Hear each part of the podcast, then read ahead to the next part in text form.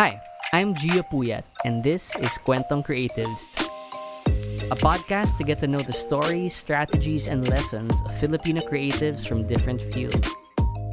Kwentong Creatives is produced by Anima Podcast.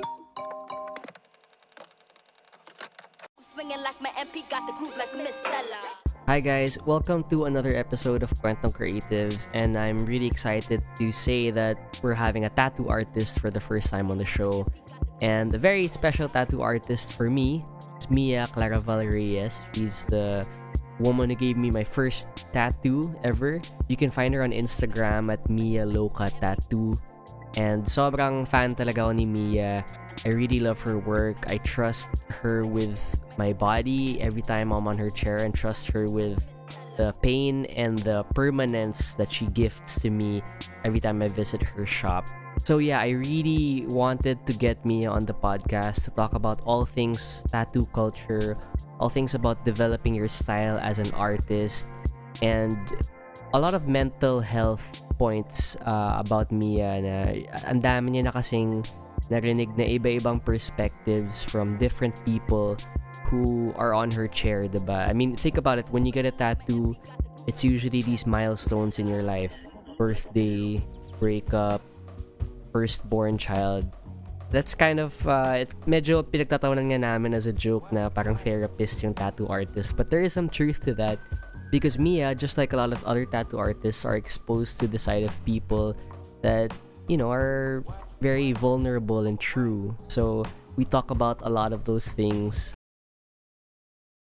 And I think it's kind of special that I went full circle to have Mia as a guest on the podcast because she was part of this project that actually inspired me to start a podcast. We did this short episodic uh, portrait documentary series before with Globe.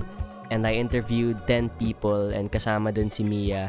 And then dun ko nakuha yung idea na, alam mo, parang masaya pala mag-interview ng mga creatives. Ganun. So, yeah, really nice full circle idea.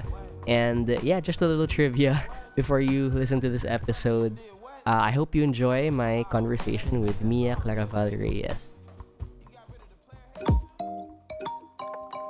Okay, hey guys, welcome to another episode of Kwentong Creatives. And I have with me Mia Claraval Reyes. She is an accomplished tattoo artist with years worth of experience in the craft.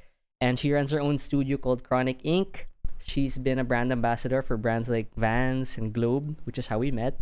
And she's also a good friend who gave my first tattoo, and I've been coming back for more. And I always recommend her to friends. And so, Mia, kamusta? How are you doing right now? Ah, steady lang. Steady lang. Yeah, so I actually wanted to um, kind of just bring this up for context kasi si Mia, yung una kong naging episode in this campaign for Globe. And uh, it was like an interview series years ago na rin, you know? But that was kind of my first like light bulb moment to start a podcast nung nag-usap tayo. Tapos nung ginawa natin yung series. Kasi mga, ano siya, parang mga portrait documentaries on different people. And then dun ko na-realize na, uy, ang dami palang magaling na creatives everywhere locally and it would just be so cool to just talk to these people. And I just feel like parang nag-full circle ako na ikaw ulit kausap ko sa podcast. So, I'm happy you're on, Mia. Salamat din. Thank you. Masaya din ako. Nag-connect tayo. Okay, so usually we'll start off with some background, diba? Um, I wanted to ask you about how you found art and illustration. Yun, I mean, for me, para siyang naging, nagdadabble lang ako with like drawing and sketches and it's something I used to do in school, pang note-taking, random hobby. But I'm curious, how did art attraction come to you and how did it kind of evolve into a career? Ah, okay. Um, I think nung bata pa ako talagang mahilig na mag-drawing. I think uh, people would think the problem yon Kasi during class, I would draw then listen to the teacher. I try, pero siguro kung ikakahon ako ngayon, ADHD ako na bata. pero nung panahon na yun, di ba, walang ganon. So I just, lang, drawing ako ng drawing. And then, nakakatawa, around sixth grade, na ang isip ko na na gusto kong mag-take up ng fine arts. Weird. Marami nang weirdohan doon kasi I think a lot of people parang decide what they want to take up in college or their job. Siguro it's a latter part ng life, right? Ako nung grade 6 ako, gusto ko na talagang mag-fine arts. Tapos nag, ano, nag-letter pa ako kay, you, you know, Paul Medina of Pugad Baboy? Yes, oo. I'm a big, big fan nung bata pa ako hanggang ngayon. Nag-send ako sa kanya ng snail mail nung grade 6 ako. I remembered na parang sabi ko, eto na, nag-work na ako sa kanya. Grade 6 ako. ah. Ang Parang, nag-send ako ng um, letter na gusto kong mag-apprentice. Hindi ko yata, I didn't use the word apprentice, pero parang assistant. Hindi ako nakakuha ng reply. Hindi rin ako sure kung natanggap niya eh. Gusto ko nga siya ma-meet in person at sabihin ko sa kanya. pero simula doon, parang doon na nag-start. Gusto ko na maging artist. Kung ano man, ano yun, kung artist. Tapos naisip ko rin gusto ko maging national artist. Ang ganda. Nung age na yun ah, ang weird. Hindi ko alam bakit. Pero yun na, tapos tuloy-tuloy na siya. Nung high school, bands. So, sa band culture, um, yun na yung tattoos. Pumasok na sa... So, doon ako na-amaze na parang, wow, these people have permanent marks. Why? Hindi ko pa alam yung culture nun eh. Hindi ko pa alam yung, yung Filipino culture. Pero, nung time na yun, siguro rebellion. Ewan ko, 90s yun eh. Everybody was angsty. I was super angsty. I know that. Ang dami kong hanash, kumbaga. so, the, yung pain and um, permanency was so mystical to me. Yun na, nagdo-drawing na ako on my classmate's skin and on my skin, on my arms. Yun na, parang super fascinated na ako sa kanya. I, I read books uh, or look at um, books na may tattoos and magazines. Uso dati magazines, right? Tsaka, nag-uusap na kami ng barkada ko, gusto kong magpatato, ganyan, ganyan. Eh, Catholic school ako eh. Catholic school girl, as in all girls. Uh, I mentioned the school, pero sa Katipunan. sa Katipunan siya na school. Um, so, naisip namin, once mag-graduate, magpapatato kami. So, yung best friend ko, hindi siya nakatiis. Um, third year pa lang nagpatato na siya. So, we used to sneak out school. Tapos, oh my God, nakakaya. Tapos, sasamahan ko siya magpatato. So, nanonood ako talaga paano ginagawa. Sobrang amazed na amazed ako. Tapos, uh, when I graduated um, high school, nagpatato ako agad kay Ricky Santa Ana. So, Ricky Santa Ana was also the tattoo artist, artist of my friend. Doon na, nanonood ako, tapos naglakas loob na akong magpatato. Hindi pa mag-aral, magpatato. So, I kept on getting tattoos until I was working. Nung nag-work na ako, in college, I forgot, this is al- also very important. Nung college ako, nung thesis ko, yun yung pinili kong subject, topic, which is um, the preservation of traditional Kalinga tattooing. So parang I made a coffee, not really a coffee table book. Gusto ko yun pala. It's like an, uh, hindi siya instruction, um, something na, a reference book, there you go. Ang target market ko dun are students. Hindi coffee table book na parang elite or, alam mo mahal kasi yung coffee table book. I wanted students and anybody who wants to see the symbols and all those stuff, know the meaning behind it, and the purpose of the whole culture. I went up to Kalinga, stayed there for a few weeks. Pabalik-balik ako eh. Siguro ibang-iba yung kalinga nun, no? Never ko na-meet si Wang Od nung time na yun. I was not allowed to meet her for some reason. I was not, hindi nagtugma-tugma lahat. Kasi during that time, you have earned your respect before you can go up. And... So ngayon, nung bigla siyang sumabog na everybody has um, a tattoo from Wang Od, parang wow. Hindi ko alam kung matutuwa ako or hindi. Pero masaya ako ah. hindi kasi there was a struggle nung time na yun for me. Even taking pictures, ayaw nila. Kasi they would say, the elders would say, you're taking our soul. Parang ancient na thesis ko, no? Pre-social media, no? ah, yeah. I, I took pictures sa FM10 ko, uh, ano, uh, manual camera, Nikon. they would really be parang so hesitant uh, um, when I, parang, pag inano ko yung lente ko sa kanila, parang, wait, wait, wait, parang ganun sila ng ganun. Eh ngayon, di ba, magpo-post lahat ng tao. During that time, ang hirap mag-capture. Puro mga, ano, stolen photos or talagang magpapaalam ako. Then pag pumayag sila, kausapin ko pa talaga sila. Bago ko sila picture. Masaya siya. Masaya siya.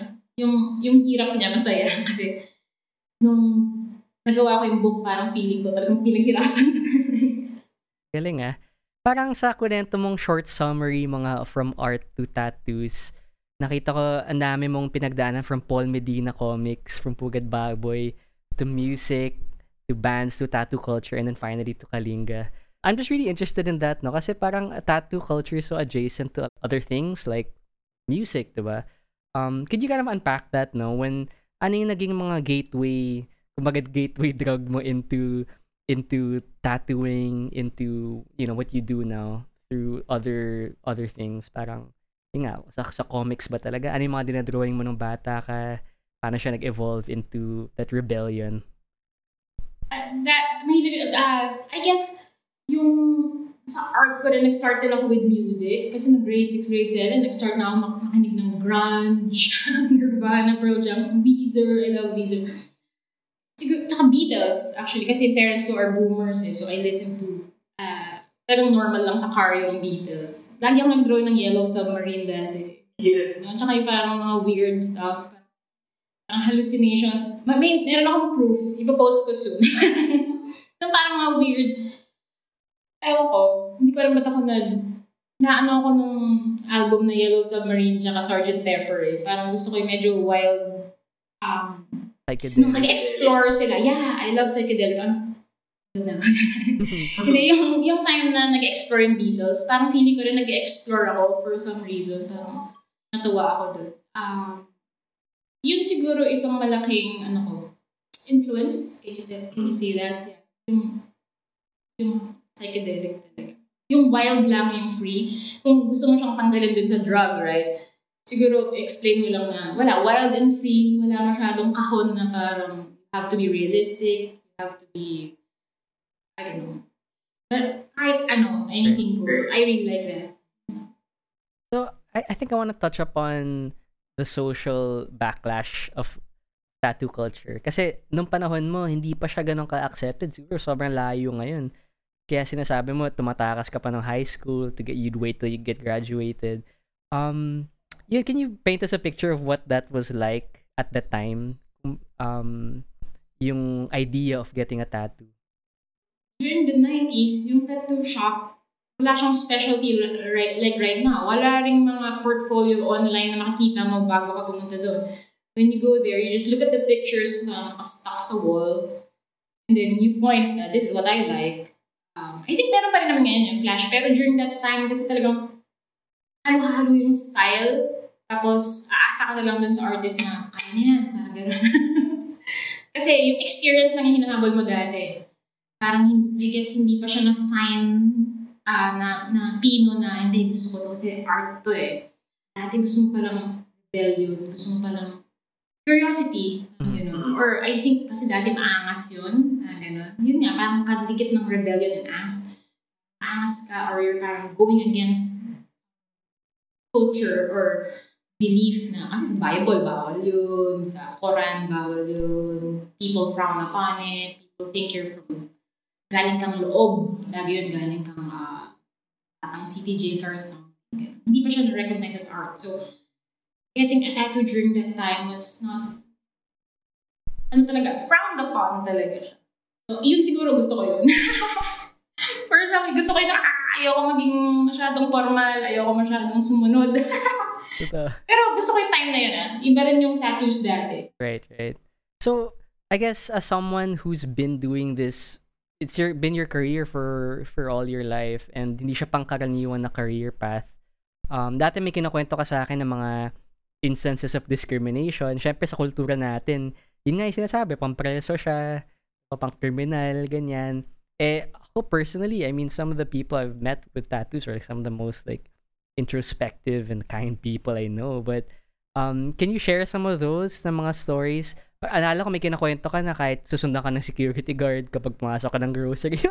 Parang kalokohan siya. Pero, yeah, how did you come to terms with with that? Diba? Living in a society that kind of judges you with just the way you look. Yung pinaka-extreme, ah, sa ibang bansa to, pumunta kaming Malaysia, nagtattoo kami doon. Sa Penang kami, kumain kami, food trip kami sa food trip doon. Punta akong CR. Punta akong CR. Siguro, I guess, Penang is very, ano, ano sila, konserbatibo pa. Small town kasi siya in Malaysia. This lady beside me turned on this, uh, the, the faucet, got water, and then tried, suddenly, suddenly, ah, nakatayo lang ako, tinatry ng burahin. Parang, what the, huwag mo akong lapitan, huwag mo akong hawakan. Siguro, ah yun sa ibang bansa yun ah. Tapos dito naman, ah, security guards, lagi yan, ay, tinatry ko na lang intindihin. Um, siguro hindi talaga sila sanay. Uh, security guards that would radio. Ay, anong nag-radio sila? O, yun na. Parang, ano ba yun? Parang, Totoo. Um, dati sa school ng anak ko, hindi ko na sabihin ko sa me and Shelby, hands-on parents kami. As in, um, did namin siya, minsan susundo, uh, antayin namin kasi hawak namin ng time namin as tattoo artists. So we would hang out in the school. So the security guards would radio us, na, radio each other, na yun na sila, parang, hindi yung radio na parang, iba eh, mararamdaman mo yun eh, na parang, they're kinda, parang, they're hovering. parang, chinecheck nila kung sa kami pupunta, parang, ang daming parents dito, hindi lang kami. Medyo masakit din, nakakaasar yun. Pero, again, I try to understand. Maybe the security guards, um, hindi nila alam na, ayun, ngayon, na, na culture natin yun, na hindi yun sign na salbahe ka. Alam mo yun na, yun nga, baka stuck pa sila sa past. Tapos yun din, sa Shangri-La, oh my God. Sorry, sinabi ko establishment. Okay. Sinundan ako ng garo.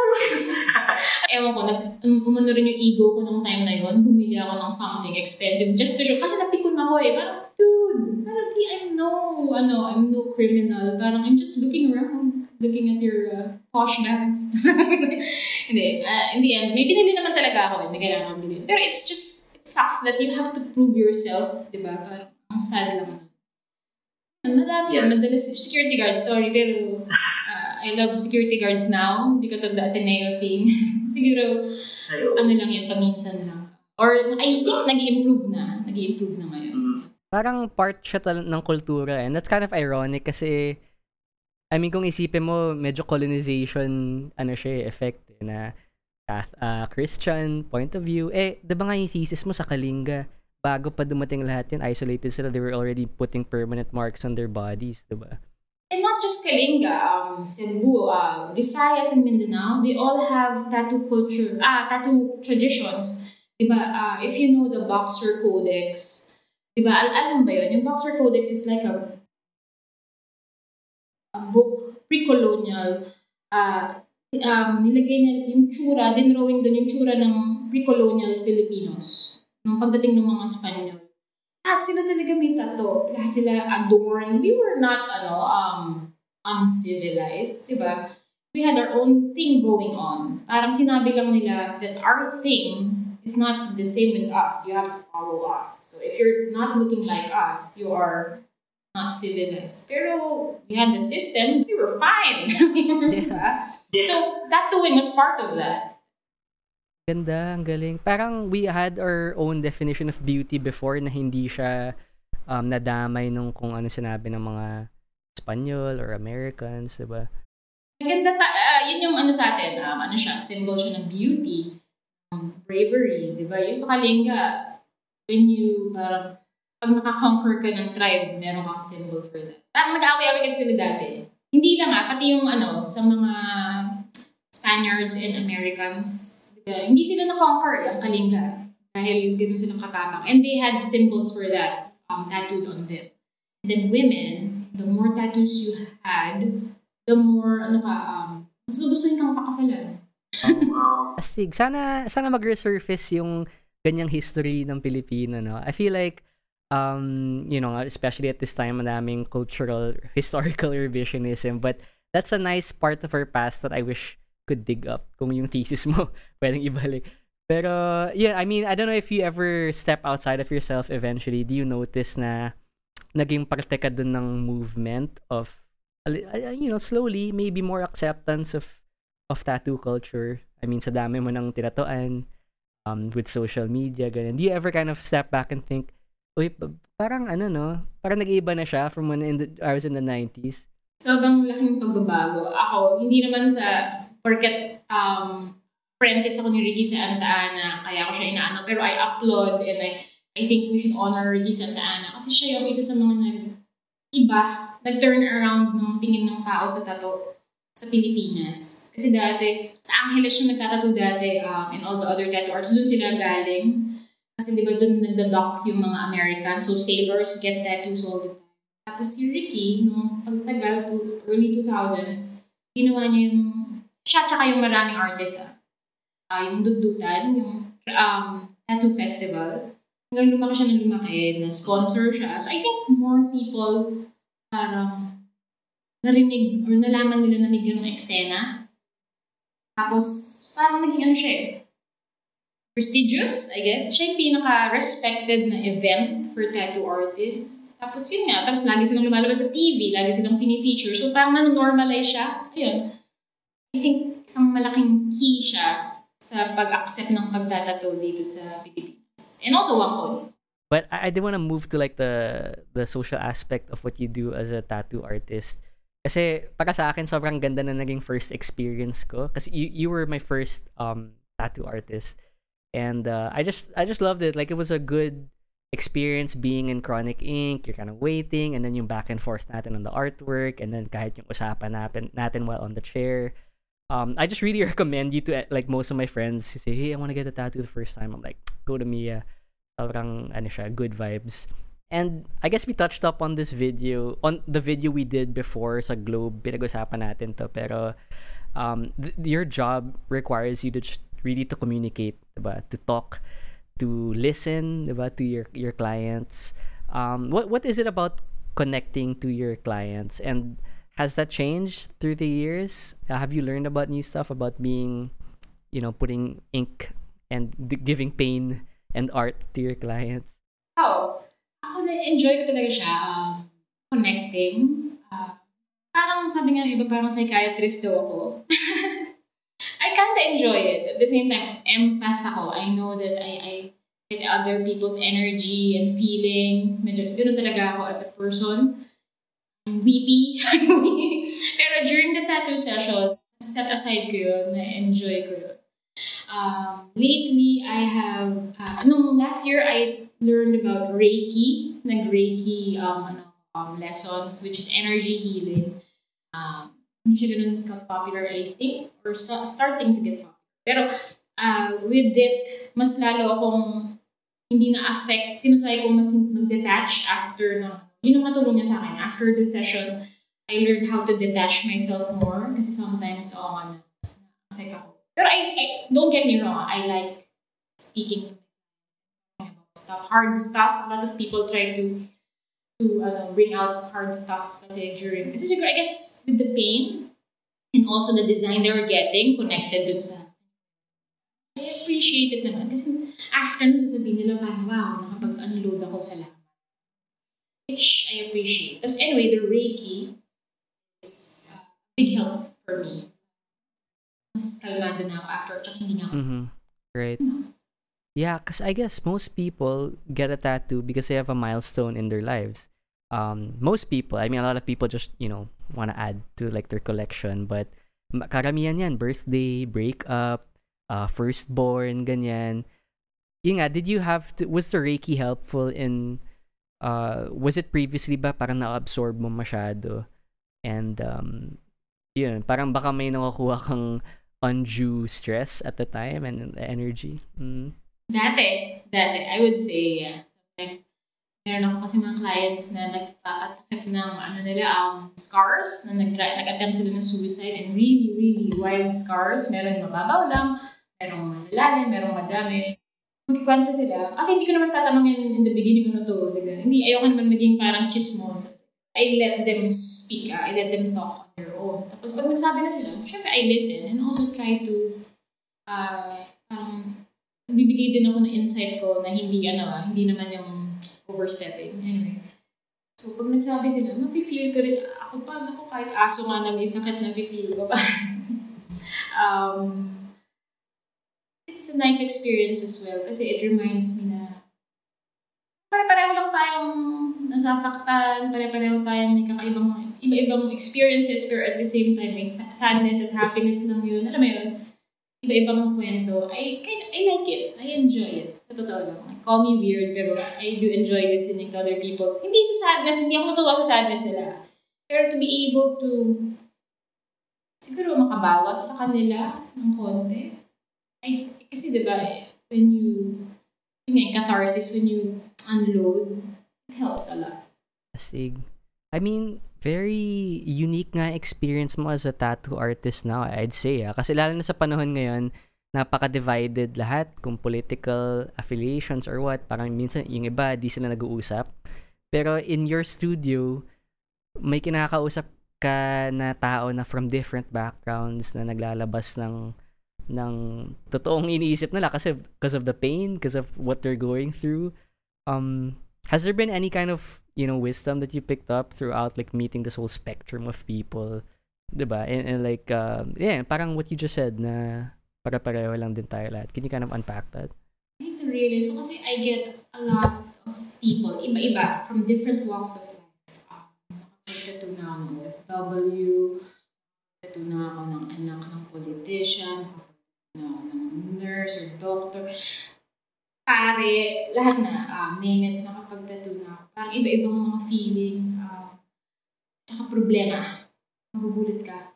Parang at the end of the day, lahat tayo, gusto lang natin mabuhay, alam mo yun, ng masaya. Yun lang yun eh. Gusto mo lang mabuhay ng payapa. Lahat tayo.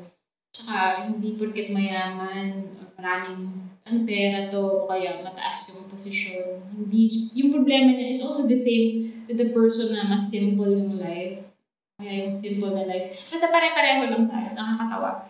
Na nakaka-fascinate um, actually. Kasi same problems. Different stages in life, but the same concerns, which is we all want to be happy. we want to, we all want to live peacefully. That's all. Nakakatawa.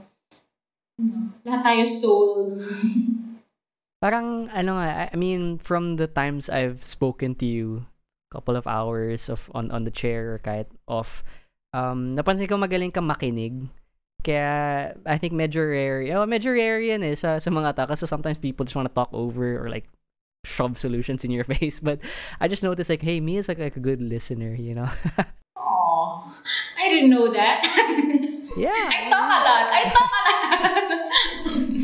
Ah, well, balikan Thank lang you. ng energy yan, diba? So, I remember this meme you shared before na tawan-tawa ako yung people who need therapists. And then they end up crowding around tattoo artists. I mean, it was meant to be a joke, but I guess there's some truth in it. Right. Yun nga, did, did it ever get tiring at one point? Is that why you, you sought out the, the Reiki? Hindi naman. I guess I did the Reiki as well for myself. Kasi nung pandemic, pandemic was hard. Like, ah, hindi ko yun napagkakaila. Like, everybody had a hard time in different ways. I think yung iba physical, yung iba nakakasakit, mental, yung iba anxiety and all those stuff. And financially, for other people that nag-help yung ano nila, yung um, work. So parang, nung nag- may nag-offer, dati ko siyang client eh, si Miss Sarah. Um, I grabbed it. Um, why not? And then it, it it made a difference sa akin. It's nice. I, I also do it to my kids. and my clients, I ask, sometimes my client na nagsabi na, can you do Reiki? Yeah, sure. Why not? I don't charge for it. I, I don't think I want to charge for it. I'll stick to that. Ayoko talaga mag-charge for Reiki. I do Reiki for you guys. I think I'll come back. Yeah, I'll come back for that. for Yeah, sure. again. Okay, I, I do want to circle back to that um that mental health aspect in your family. Uh, but first, I want to get through yung yung mismong art form, yung craft ng tattoo tattooing, diba? Um, kasi you know, just like many skills, ang daming lalo na nag-fine arts ka, diba? So, ang daming mga technical stuff, like perspective, ganyan. Um, but how did you develop all those things from yung identity mo as an illustrator and then paano siya nag-transition to tattooing? Uh, I guess this is a bigger question on fi- finding style. How does that define your work as a tattoo artist? So, uh, I apprenticed under Ricky Santa Ana. I used to draw already, pero sarili ko lang, hindi ko pa naisip na yung draw, yung drawing ko, itatattoo ko. Hindi, hindi ko yun naisip. Kasi, I uh, apprenticed under him. Which his style was Oriental. He was a master of Oriental. He was super good. He would draw dragons and all those scales perfectly with the pen on the, the skin. So, yun yung ano ko, bold lines yun, color, a lot of lines ah, akala ko, hindi ko alam nung time na yun, ano, kukopihin ko ba siya, ganito? Tapos lahat ng tao nagpapatattoo sa shop niya, sa studio nila, with other, other artists. Nung time na yun, tribal. Ano, gagayahin ko ba? Nalilito ako. Tapos I had this thing na, maybe I should be good at everything. It was so hard. Kasi parang hindi ko na-feel yung sarili ko.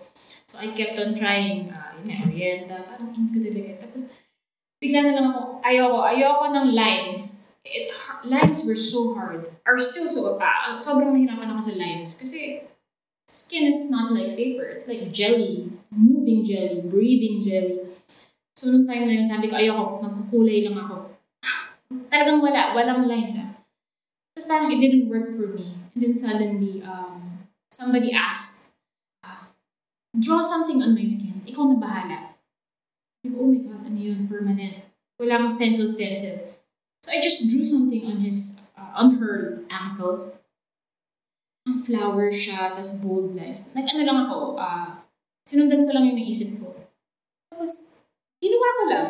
And then it worked. Oh my God, pwede pala yun.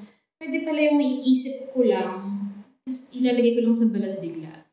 So, siguro doon ko nakuha na yun yung style na ano, impromptu siya. Impromptu, hindi siya talaga planado. Doon lumabas yung gusto ko. And after that, uh, pag may nagpapatato ng ganun, sobrang excited na ako. Tapos I started drawing that style, yung thin and thick lines. I enjoyed that so much, yung combination of thick and thin lines, and then a bit of shading, dots. Pumasok na yung dots, tsaka yung crosshatch. Somebody asked for me to draw, uh, to tattoo um, yung Alice in Wonderland na illustrations, um, si Gail and like, a friend of mine. Doon na ako parang nagising, ito na, this is what I want. Illustration, illustration, illustrations. Parang illustrative um, approach. So yun na. Doon na nag-start yun. Nung bigla akong binigyan ng impromptu thing. Yeah, can you expound on that? I, I remember we talked about it before, meron kang ibang clients na nagba-blindfold. And then, parang surprise na lang sa kanila kung ano yung lalabas. um, that was after I gave birth. I took a break from tattooing. And I, I was thinking of something to parang bring me back. Parang gisingin lang yung ano ko, yung creative juices ko. Tapos nagtanong ako sa mga friends ko, ano, game mo kayo? Tatawag pa na kayo blindfold. Tit- Nagtitiwala ka ba sa akin? Ganyan.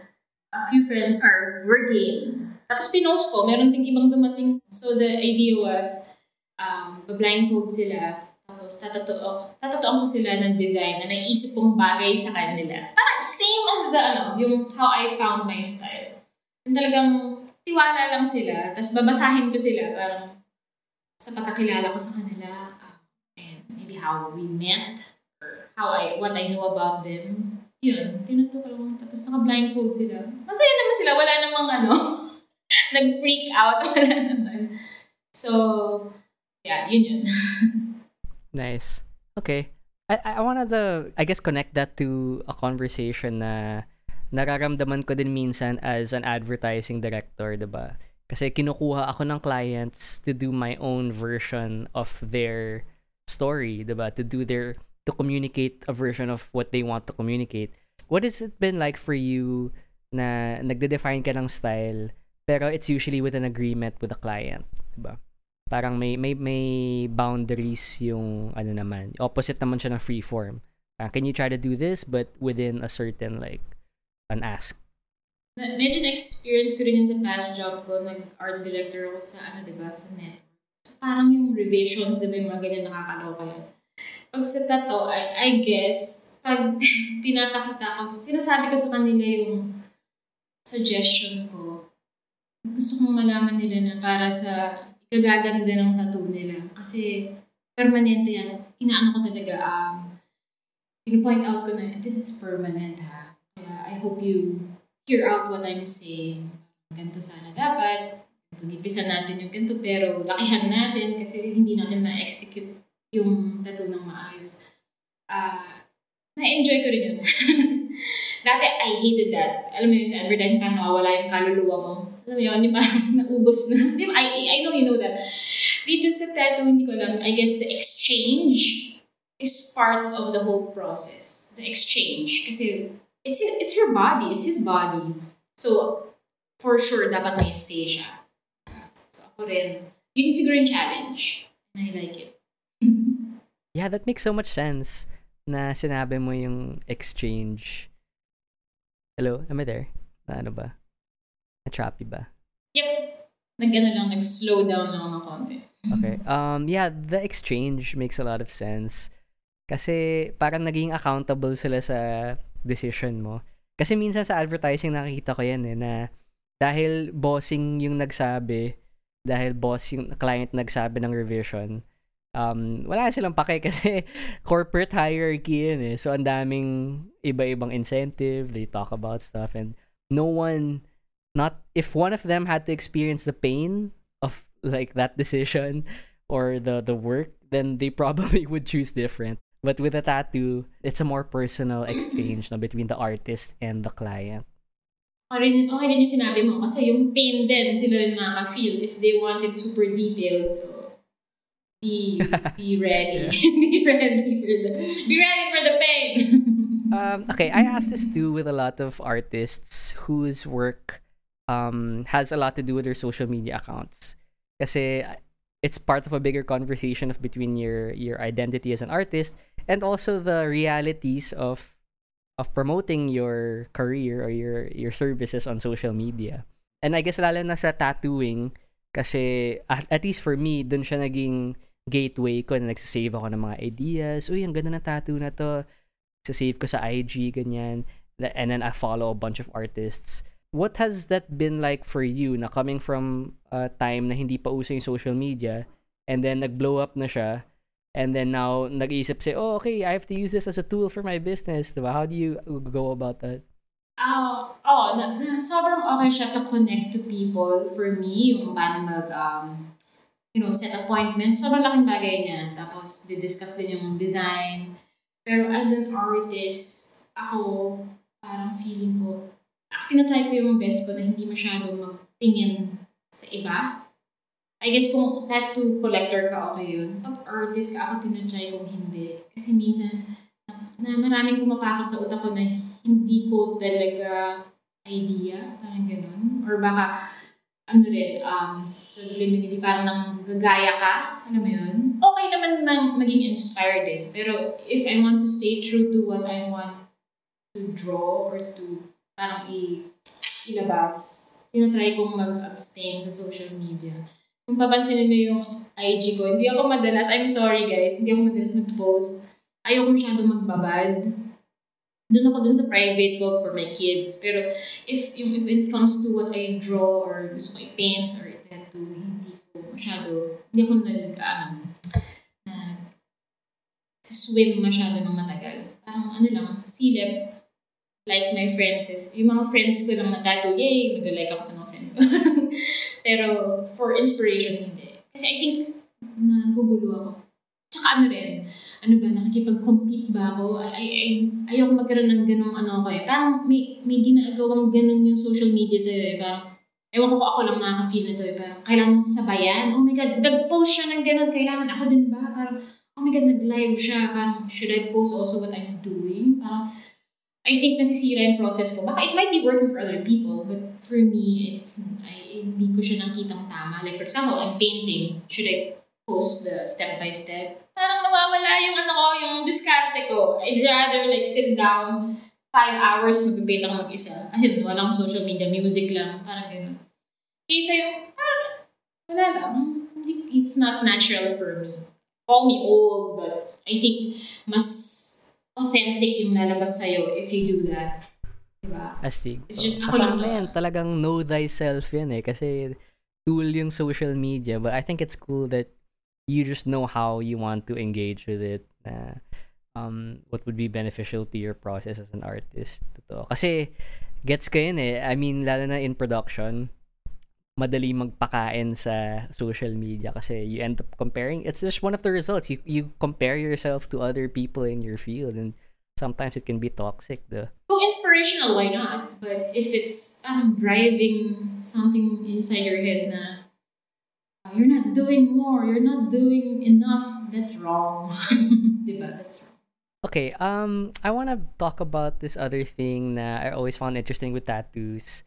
Um, when I talk to someone who who is kind of like on the fence of getting a tattoo or ayaw talaga, sinasabi nila, um, ay, ayaw ko magpa-tattoo kasi habang buhay yan, baka magsawa ako, ganyan.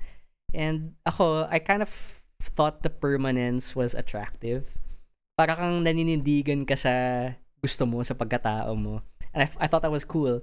Um, but I, para siyang map no of your growing personality. It's like when I look at my tattoos, it's like, hey, like this is what you know, this was me like years ago or whatever. And But um, I guess it's different for people. And sa, kung sin, hindi talaga siya permanent kasi you're like a meat body and you're gonna die. Like you're immortal. So um, it's not as permanent as you think.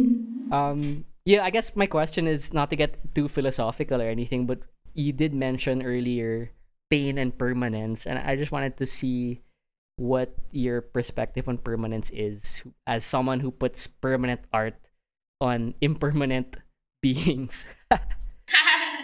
Yun nga, ba, yung, di ba, gas-gas, laging sinasabi to, yung my tattoos, my stories. Gas-gas siya, pero totoo yun.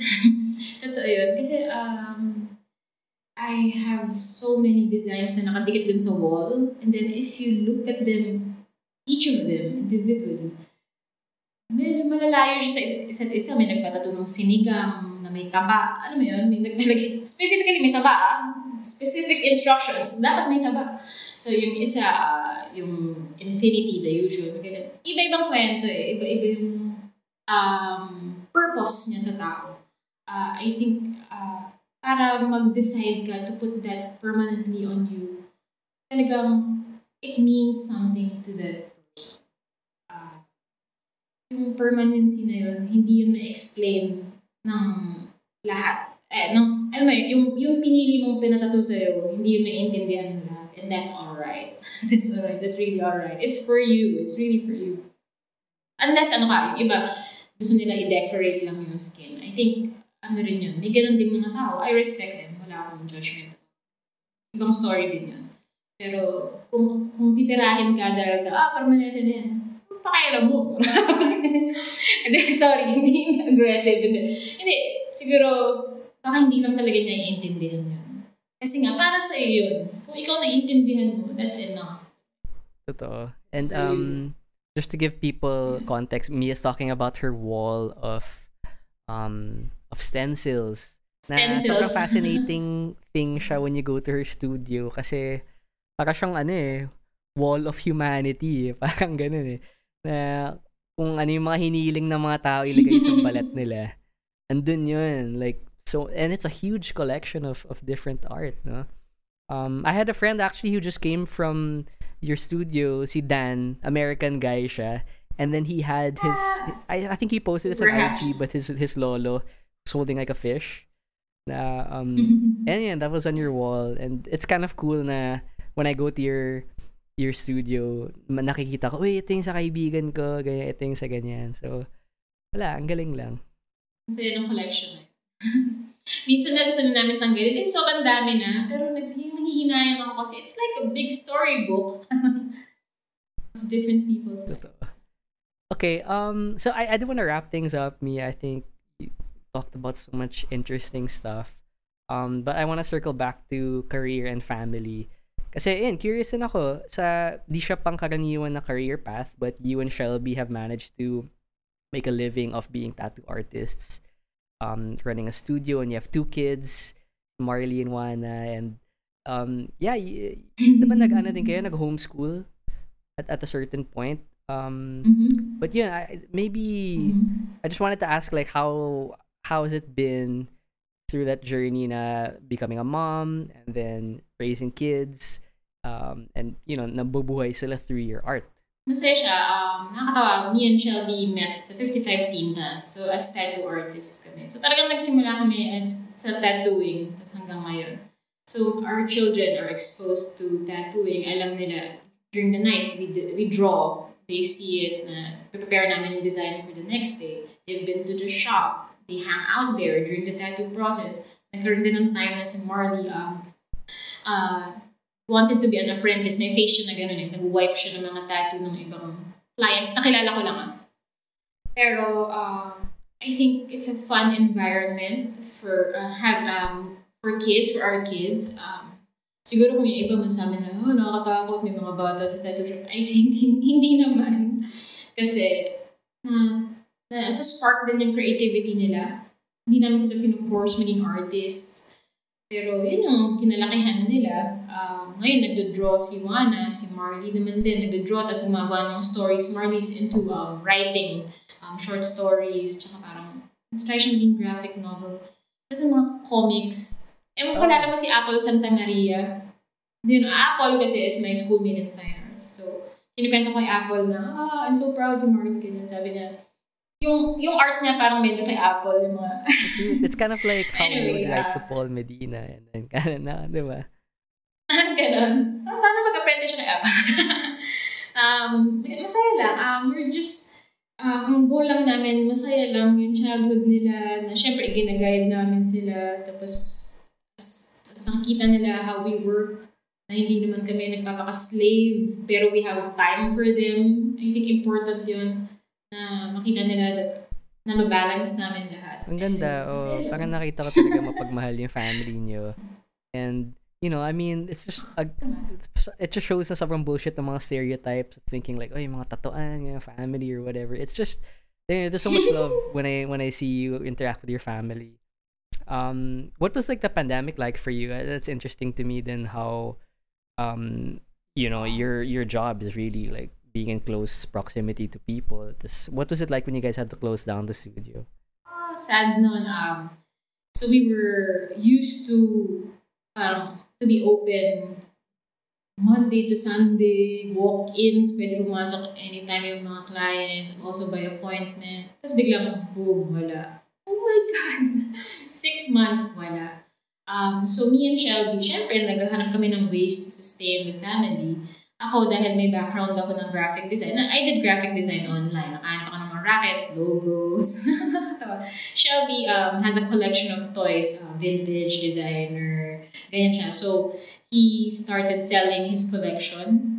Matagal na naman niya ginagawa yun eh. So, mas naging active lang siya online. Sumali siya ng mga groups, ganyan.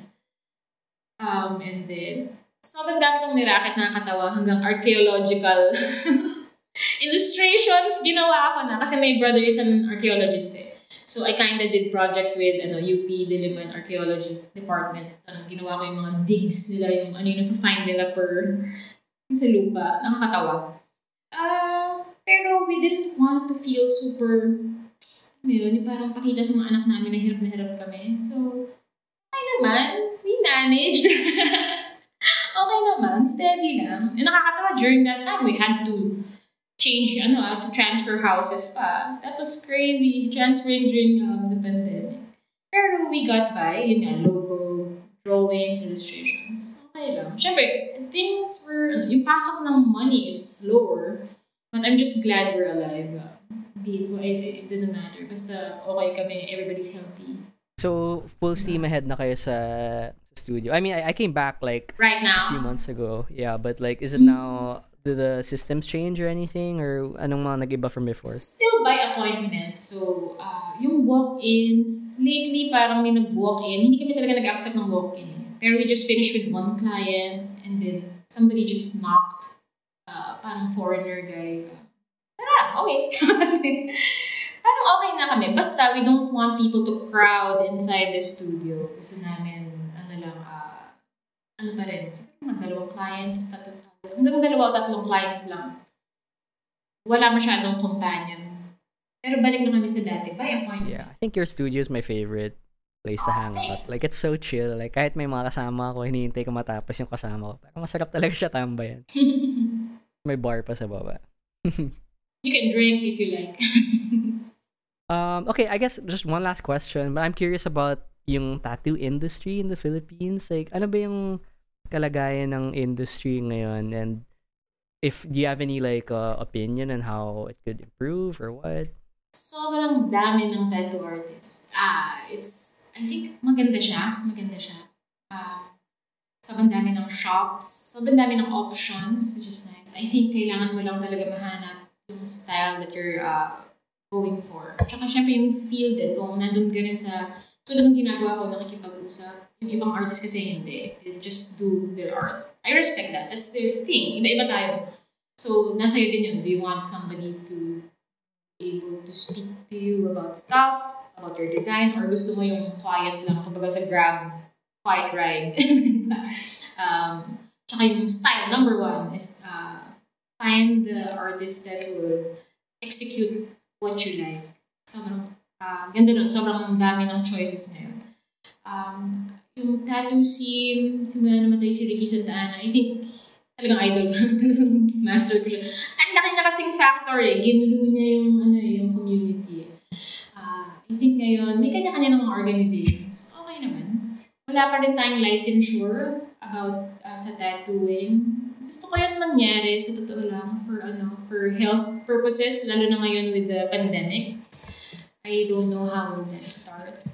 Should I? Joke lang, should I? Am I, am I the...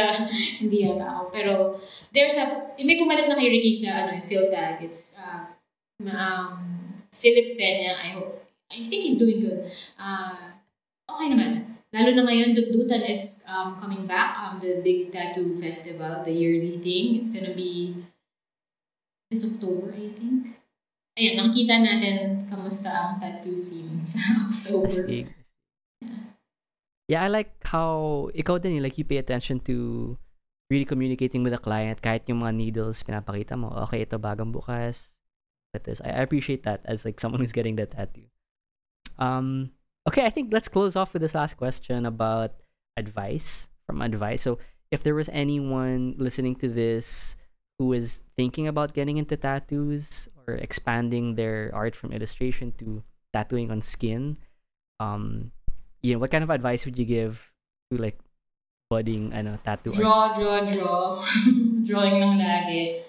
And also, yun nga, find your style. Stick to your style. Um, listen to people. Listen to people in the scene na matagal na. Okay din makinig. Tsaka, lang, be humble, I guess. lang, just do your thing, man. Just do your thing. Wag, wag ka masyadong magpakain ng social media. Wise words. Mia, thank you so much. Thank you. I love our conversation. Feeling ko parang nagpatattoo ako ulit. Usap ulit tayo sa chair. so Mia, super happy that you guys are doing well. Keep doing your thing. Uh, sobrang inspirational ng mga ginagawa mo. Yeah, take care. Salamat din. Thank you, thank you, Gio. So that was it. I hope you guys enjoyed the episode.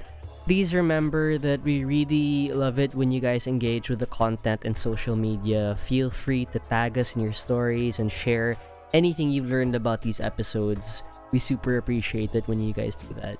You can find us on Instagram and Facebook at Kwentong Creatives and on TikTok at kcreatives.geo. It isn't?